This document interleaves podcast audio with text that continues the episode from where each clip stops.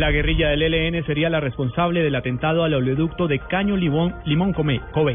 Francisco Díaz.